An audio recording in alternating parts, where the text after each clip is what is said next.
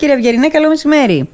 Καλησπέρα σας, τι κάνετε κυρία Βασιλιάδου, καλά είστε; Μια χαρούλα, εσείς τι κάνετε; Χαίρομαι, Χαίρομαι ιδιαίτερα και ευχαριστώ για την επικοινωνία και την, θα έλεγα, ευγενική σας φιλοξενία. Να είστε καλά, σας ευχαριστώ πολύ. Ε, θα βρίσκεστε, θα σας φιλοξενήσουμε όχι μόνο νοερά και τηλεφωνικά, αλλά και εκ του σύνεγγυς από ό,τι ξέρω, γιατί θα είστε αύριο εδώ με την ευκαιρία αυτής της εκδήλωσης από το παράρτημα του Ελληνικού Ερυθρού Σταυρού της Λίμνου.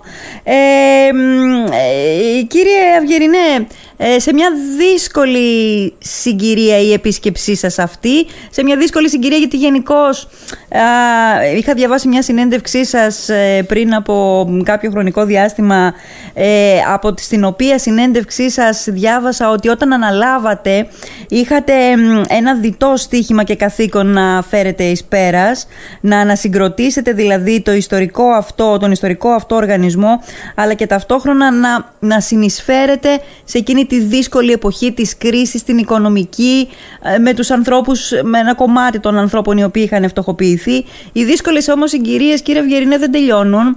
Ε, πριν βγάλουμε το κεφάλι μας στην επιφάνεια από την οικονομική κρίση, ήρθε μια άλλη κρίση, υγειονομική, με πολλές παραφιάδες όμως οικονομικής υφής. Κυρία Βασιλιάδου. Παρακαλώ. Όπως λέτε και πολύ σωστά επισημάνατε, ναι. πράγματι οι κρίσεις δεν σταματούν. Όμως ο ελληνικός Ερυθρός Σταυρός στα 144 χρόνια αδιάλειπτης παρουσίας του στα ελληνικά δρόμενα επιτελεί θα έλεγα ένα πολυσήμαντο, πολυπίκελο, πολυδιάστατο και έχει την υποχρέωση να ανταποκρίνεται πάντοτε άμεσα και αποτελεσματικά στις κρίσιμες θα έλεγα και επιτακτικές ανάγκες της ελληνικής κοινωνίας και όχι ναι. μόνο. Ναι. Αυτό λοιπόν πράττουμε και αυτή τη στιγμή. Βεβαίως, όπως είπατε, από τον Απρίλιο του 2019 που ανέλαβα ως ε, ερετός με τα μέλη του Κεντρικού Διοικητικού Συμβουλίου 20 τον αριθμό με εμένα 21 ναι. έχουμε καταβάλει μια τεράστια προσπάθεια ανασυγκρότησης, αναγέννησης, αναδημιουργίας του ελληνικού ερυθρού σταυρού. Ναι. Με στοχευμένες λοιπόν και καινοτόμες δράσεις δημιουργούμε το νέο σύγχρονο κοινωνικό αλληλέγγυο προφίλ του ελληνικού ερυθρού Και πιστέψτε με, επιδιώκουμε, θέλουμε αυτό το δέος που αισθανόταν κάποτε ναι. η ελληνική κοινωνία προς τον ελληνικό ερυθρό σταυρό να αναζωπηρωθεί μέσα από κέρυες ανθρωποκεντρικές και ανθρωπιστικές δράσεις στις οποίες ο ελληνικός ερυθρός σταυρός ήταν πάντα θα έλεγα πρωτοπόρος. Ναι. Έτσι λοιπόν σε αυτή τη μεγάλη κρίση της πανδημιας ο ελληνικός ερυθρός σταυρός έδωσε θα έλεγα ένα βροντερό παρόν. Βεβαίως δεν μπορούμε να δημοσιοποιούμε και να κοινοποιούμε τις δράσεις μας. Ναι. Όμως δράτω με τις ευκαιρίες από την ωραία έγκαιρη και έγκριτη εκπομπή σας να σας πω ότι από την 1η Μαΐου ημερομηνία έναρξης του μεγάλου εμβολιαστικού κέντρου στο ελληνικο πρώην Ολυμπιακό Κέντρο Ξυφασκίας, ναι. συμμετέχοντας στη μεγάλη προσπάθεια ελευθερία της πολιτείας. Ναι.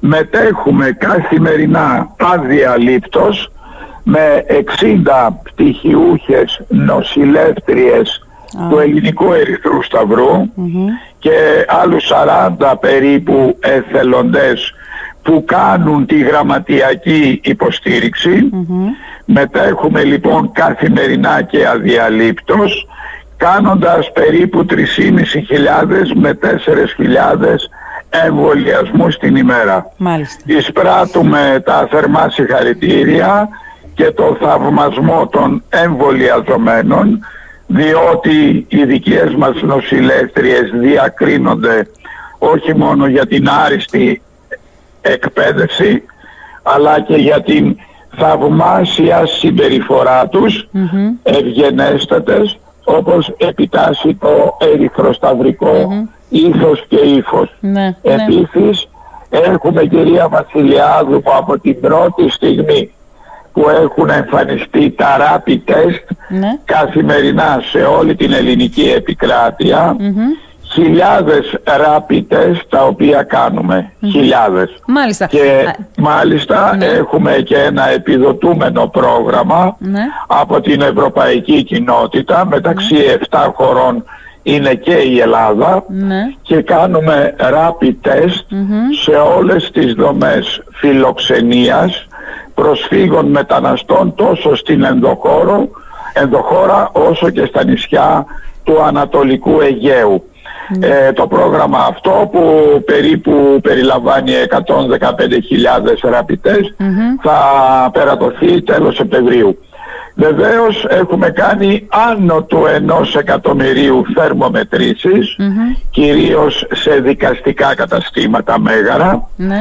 κατόπιν βεβαίως ε, ειδικού συμφωνητικού συνεργασίας που έχω υπογράψει με το Υπουργείο Δικαιοσύνης, με τον Υπουργό τον κύριο Τσιάρα. Μάλιστα. Ε, αυτά είναι μερικά, Ναι, μερικά ναι, ναι. από τα δρόμενα επί καθημερινής βάσεως εν καιρό πανδημίας. Διότι πρέπει να σας πω ότι διατηρούμε δύο γραμμές καθημερινά ψυχολογικής υποστήριξης για ανθρώπους που δύσκολα ανταποκρίνονται Ναι. στην καθημερινότητα αυτή την αναπάντηχη της πανδημίας λόγω εγκλισμού, λόγω ασθενείας, λόγω φοβίας, λόγω μη καλής ενημέρωσης. Ναι. Ε, Επίσης ναι. έχουμε θα έλεγα επί εβδομαδιαίας σχεδόν βάσης δράσεις ενεργετικής προσέγγισης όπως λέμε street work αστέγων ανθρώπων στις τρεις μεγάλες πόλεις της Πατρίδος Αθήνα, Θεσσαλονίκη, ε, Πάτρα επίσης και Πειραιά επίσης και Πειραιά έχουμε λοιπόν μια θα έλεγα ε, καθημερινή σοβαρότατη δράση που δεν σταματά μόνο σε αυτά Ναι. διότι η νοσηλεία στο σπίτι, η, βοη- η βοήθεια στο, σπίτι, σπίτι, ναι. ανθρώπων συνανθρώπων, χρονίων πασχόντων, ανθρώπων οι οποίοι είναι μεμονωμένα άτομα, δεν έχουν βοήθεια από πουθενά. Είμαστε εκεί, τα βοηθούμε στην καθημερινότητά τους. Έχουμε καινοτόμες δράσεις. Παραδείγματος χάρη η κοινοφιλική μας ομάδα άρτια εκπαιδευμένη αναλαμβάνει σκυλάκια, κατοικίδια ζώα συντροφιάς να τα βγάλει σε περίπατο όταν οι ιδιοκτήτες ασθενούν, όταν δεν μπορούν να βγουν από τις οικίες τους. Τρυφερό. Δεν ξέρω αν με ακούτε. Σα, σας ακούω, σας ακούω και σας παρακολουθώ. Ξέρετε τι, ε, τώρα έτσι όπως σας άκουγα να, να, να, να, να αποθέτετε στην κουβέντα μας σε εισαγωγικά το ρήμα όλα όσα κάνει ο Ερυθρός Σταυρός θυμήθηκα ότι στην ίδια συνέντευξη που είχα διαβάσει πριν από καιρό μου είχε κάνει εντύπωση μια αποστροφή του λόγου σας που είχατε πει ότι μ, στον Ερυθρό Σταυρό δεν θα δείτε ποτέ απλωμένα χέρια όλα γίνονται με διακριτικότητα. Υπάρχουν όμως εν καιρό πανδημίας κύριε Ευγερινέ πραγματικά μερικά πράγματα που δεν χρειάζεται να τα περικλείουμε με δραστηριότητα και με, με διακριτικότητα και χρειάζεται να τα αναδεικνύουμε. Αυτό που είπατε πριν από λίγο είναι πραγματικά θετικότατο το γεγονός δηλαδή ξεκινώ από αυτό γιατί δεν τα θυμάμαι να τα παριθμίσω και όλα ότι οι εθελόντριες α, του, του Ερυθρού Σταυρού βρίσκονται στο εμβολιαστικό κέντρο είπατε τώρα στο συγκεκριμένο στο μεγάλο εμβολιαστικό κέντρο πιθανόν και σε μικρότερα εμβολιαστικά κέντρα Μάλιστα. και βοηθούν εκεί το, το, τον, τον, τον, τον στόχο ε, τη, της κοινωνίας ολόκληρης, δεν θέλω να πω της πολιτείας, της κοινωνίας ολόκληρης, της ελληνικής κοινωνίας να αποκτήσει επιτέλους την ανοσία της αγέλης για να μην πεθαίνουν άνθρωποι. Ακριβώς. Αυτό είναι πραγματικά προς τιμήν σας, δηλαδή... Ε, είναι... Είμαστε, είμαστε υπερήφανοι, υπερήφανοι για τις ιεροφάντιδες, επιτρέψτε μου να πω, της νοσηλευτικής μας υπηρεσίας που σας λέω ειλικρινά αφήσαν οικογένειες, αφήσανε παιδιά και από το πρωί στις 7.30 μέχρι το βράδυ στις 10.30 βρίσκονται στις επάλξεις του εμβολιαστικού αγώνα. Ναι, ναι, μπράβο, τι να πω, πάρα πολύ. Αυτό, αυτό ήταν κυρίως που πραγματικά ε, νομίζω περιποιεί τιμή ε, προς εσάς. Ε, θέλω να σας ρωτήσω το εξής, μια και πήγαμε τώρα σε αυτό το κομμάτι. Μετά την οικονομική κρίση, βέβαια, ήρθε και η προσφυγική κρίση που και εκεί συμβάλλεται. Τώρα, τελικά οι κρίσεις δεν τελειώνουν ποτέ. Η ζωή μας μάλλον είναι ένας κύκλος γεμάτος κρίσεις, μικρές ή μεγάλες. Όπως το λέτε. Ε, θέλω να σας ρωτήσω το εξής και επειδή θα έρθετε και αύριο εδώ, θα είστε και εδώ και προφανώς θα μιλήσετε και για τα 144 χρόνια του Ελληνικού Έρθρου Σταυρού, αλλά προφανώς θα πρέπει και να, θα, αν το θελήσετε δηλαδή, να τοποθετηθείτε και για όλα αυτά τα οποία συμβαίνουν γύρω μας, δίπλα μας, ε, στο μείζον θέμα της εποχής που δεν είναι άλλο παρά η πανδημία. Και επειδή ξέρω ότι το επάγγελμά σας ήταν, είναι σχετικό με, φαρμα, μπράβο, με το αντικείμενο ακριβώς. Πώς το βλέπετε όλο αυτό που αντιμετωπίζουμε τώρα, κύριε Αυγερινέ, δηλαδή όλη αυτή την προσπάθεια από την πολιτεία και από ένα κομμάτι της κοινωνίας, από τις αντιδράσεις για, τα, για, τα, για το εμβόλιο, πώς το, πώς το αντιμετωπίζετε όλο αυτό; Ε, θα μου επιτρέψετε κυρία Βασιλιάδου μου, επειδή έχω ασχοληθεί πάρα πολύ με τη φαρμακευτική επιστήμη και ναι. μάλιστα ε, το μάστερ μου και το διδακτορικό μου είναι πάνω στην παραγωγή και τον έλεγχο των φαρμάκων να σας πω ναι. ότι εδώ έγινε πραγματικά ένα τεράστιο επιστημονικό επίτευγμα ναι. με την ανακάλυψη των εμβολίων ναι. σε ένα θα έλεγα ελάχιστο δυνατό χρόνο. Θεωρώ, θεωρώ ότι είναι αδικαιολόγητη και μάλλον οφείλεται σε κακή ενημέρωση ή αν θέλετε σε ηθελημένη διαστρέβλωση της αλήθειας περί της αποτελεσματικότητας των εμβολίων. Ναι. Δυστυχώς, δυστυχώς ως κοινωνία έχουμε αυτά τα μειονεκτήματα. Είναι όμως κρίμα, είναι που δεν εποφελείται το σύνολο και κυριολεκτό το σύνολο της κοινωνίας μας αυτής της μεγάλης, το ξαναλέω, επιστημονικής επίτευξης με την παραγωγή αυτών των εμβολίων ναι. που είναι η μόνη, η μοναδική για να μπορέσουμε να σωθούμε από αυτή την πανδημία. Ναι. Και είναι κρίμα, κρίμα διότι θα ξέρετε ασφαλώς, εγώ όμως το ζω, ίσως και λόγω της θέσης μου στον ε, Ερυθρό Σταυρό, ναι. πόσος κόσμος έχει χαθεί και ακόμα θα κάνετε ναι. από έλλειψη αυτής της σωστής ενημέρωσης και του έγκαιρου εμβολιασμού. Ναι. Και είναι κρίμα, δεν μπορώ να πω κάτι άλλο, ναι. είναι κρίμα. Ως φαρμακοποιός σας λέω και παλι και έχοντας επίγνωση όχι μόνο της παρασκευαστικής αλλά και του ελέγχου που διενεργείται από τους εξειδικευμένους οργανισμούς είτε είναι το FDA είτε είναι ο ΕΜΑ ο Ευρωπαϊκός Οργανισμός Έγκρισης Φαρμάκων ναι.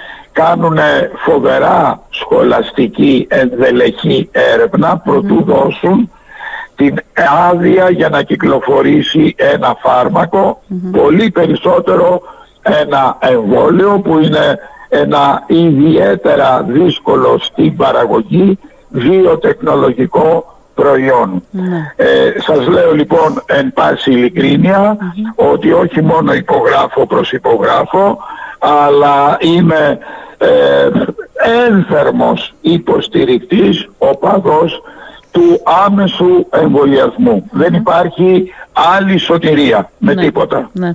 Αυτό προσπαθούμε να, να, να, πούμε στον κόσμο ότι δεν υπάρχει. Δηλαδή το, το, την πανδημία δεν την αντιμετωπίζεις με, με χάδια, δεν την αντιμετωπίζεις με ημίμετρα, την αντιμετωπίζεις με, με, με, με βαρύ οπλισμό στη φαρέτρα σου και αυτός ο βαρύς οπλισμός είναι τα εμβόλια τα οποία τα έχουμε και πρέπει να είμαστε υπερήφανοι και ευτυχισμένοι που ζούμε σε μια κοινωνία σε ένα χρονικό διάστημα κατά το οποίο μπορούμε να είμαστε λήπτες αυτού Ακριβώς, του όπλου. Γιατί κυρία Βασιλιά Βασιλιάδο μου επιτρέψτε μου να σας πω ότι πριν παραδείγματος χάρη από 50-100 χρόνια Ναι. δεν υπήρχε η ίδια επιστημονική τεχνολογία, δυνατότητα, γνώση που υπάρχει σήμερα. Αυτή λοιπόν η μεγάλη γνώση, η μεγάλη δυνατότητα τεχνογνωσίας, τεχνολογίας Ναι. μας κάνει ικανούς να ανταποκριθούμε γρήγορα και αποτελεσματικα ενώ κάποια χρόνια πριν δεν θα μπορούσαμε Ναι. και θα θέριζε τότε η πανδημία Ναι. όπως θέριζε και πριν από 100 χρόνια Ναι, ναι. γιατί κάθε περίπου 50 χρόνια εμφανίζεται και Μια μια, πανδημία. τέτοια μορφή Ναι. πανδημίας. Επειδή- Άρα λοιπόν πρέπει να είμαστε ιδιαίτερα θα έλεγα ευτυχείς και ιδιαίτερα υπερήφανοι που έχουμε αυτά θα έλεγα ε, τα ιδιαίτερα όπλα στην φαρέτρα μας για να πολεμήσουμε αυτή τη φοβερή πανδημία. Ναι.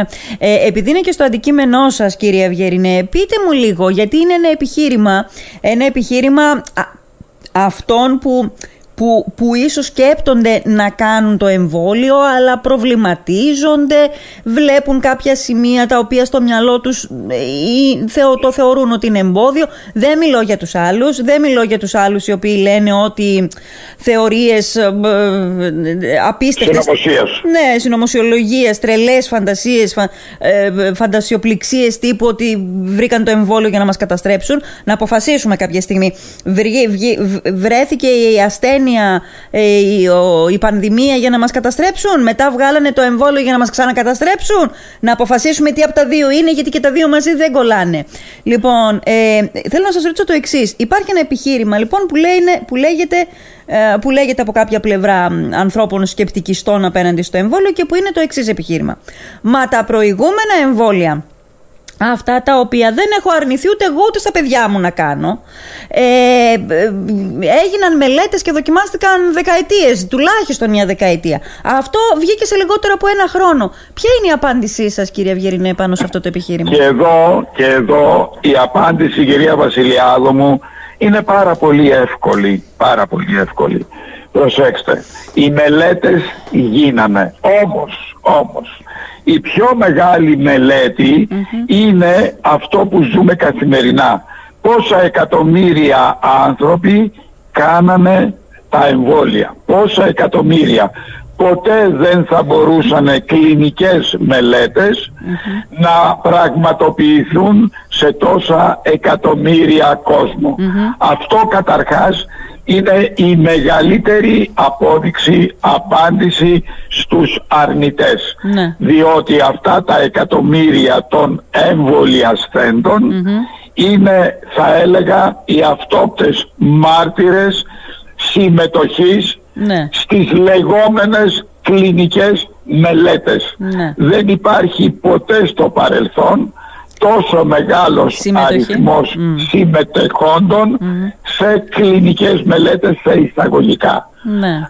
Αν αυτό σας ικανοποιεί διότι είναι η μέγιστη Ναι. επιχειρηματολογία. Ναι, ναι. Στην οποία όμως θα μπορούσε κάποιος να, α, α, να αντιτάξει το εξής επιχείρημα, ότι ναι, ο, συμφωνώ με αυτό, ωραία, αλλά πού ξέρω εγώ μετά από μια δεκαετία ή μετά από μια εικοσαετία τι, ε, τι ε, έτσι, παρενέργειες ας πούμε θα βγάλει στη ζωή μου και στον οργανισμό μου το εμβόλιο; Αυτό, αυτό και πάλι, αυτό και πάλι δεν μπορεί να απαντηθεί κυρία Βασιλιάδο μου ούτε πιστέψτε με ούτε και στα απλά conventional δηλαδή φάρμακα, συμβατικά φάρμακα τα οποία κυκλοφορούν καθημερινά για πλήστες όσες ασθένειες Ναι. και μια ασπιρίνη πιο, πιο απλό τέλος Ναι, πάντων ναι. φάρμακο, μια παρακεταμόλια Ναι. ας το πω ουδής μπορεί να πει τι, Τι μπορεί, πρόβλημα; τι μπορεί που εγώ το αποκλείω βεβαίως Ναι. αλλά λέμε τι μπορεί να προκαλέσει σε ένα οργανισμό Ναι. μετά από 10 χρόνια Ναι. καταλάβατε; Και εδώ βέβαια υπάρχει και ένα άλλο ερώτημα. Ξέρει κανείς ο κορονοϊός τι μπορεί να αφήσει ως παρενέργεια και να εμφανιστεί μετά από 10 χρόνια στη ζωή ενός ανθρώπου; Πολύ, πολύ, πολύ σωστή επισήμανση, αλλά αυτή τη στιγμή το μέγιστο, το μέγιστο που πρέπει να επικαλούμεθα καθημερινά είναι ο κόσμος που κάνετε. Δεν νομίζω ότι υπάρχει οικογένεια κυρία Βασιλιάδο μου που δεν έχει θρυνήσει ένα φίλο, ένα συγγενή, ένα γνωστό, ναι. έναν ακόμα και από την οικογένεια. Ναι. Δεν νομίζω ότι υπάρχει σήμερα ναι. άνθρωπος που να μην έχει θρυνήσει κάποιον φίλο ή γνωστό. Έτσι είναι. Λοιπόν, κύριε Βιερινέ, τα υπόλοιπα θα μας τα πείτε αύριο από κοντά στην εκδήλωση που έχει ετοιμάσει για εσάς το τοπικό παράρτημα του Ελληνικού Ερθρού Σταυρού. Ε, ε, Επιτρέψτε ναι. μου, κυρία Βασιλιάδου, μου κλείνοντας, ναι, αφού σας ευχαριστήσω και πάλι θερμά για την ευγενική πρόσκληση φιλοξενία, ναι. να σας πω ότι το τμήμα του Ελληνικού Ερυθρού Σταυρού, το περιφερειακό τμήμα της ε, Λίμνου, κάνει ε, μια καταπληκτική δουλειά. Οφείλω να συγχαρώ τον πρόεδρο, τον κύριο Χιλαδέλη και τα μέλη του Περιφερειακού διότι κάνουν ό,τι μπορούν να ανταποκριθούν στο μεγάλο ανθρωπιστικό, εθελοντικό, αλτροιστικό, αλληλέγγυο που επιβάλλει καθημερινά η μεγάλη θα έλεγα παρακαταθήκη του μεγάλου αυτού ακτιβιστή ιδεολόγου του Ερίκου Τινάν που η Ρίσο εν παρόδο είναι και ο πρώτος που ετοιμήθη με βραβείο Ναι. Να είστε καλά κύριε Βιερινέ, σας ευχαριστώ πολύ. Ευχαριστώ θερμά, να έχετε ένα καλό απόγευμα. Ευχαριστώ πολύ. Γεια χαρά.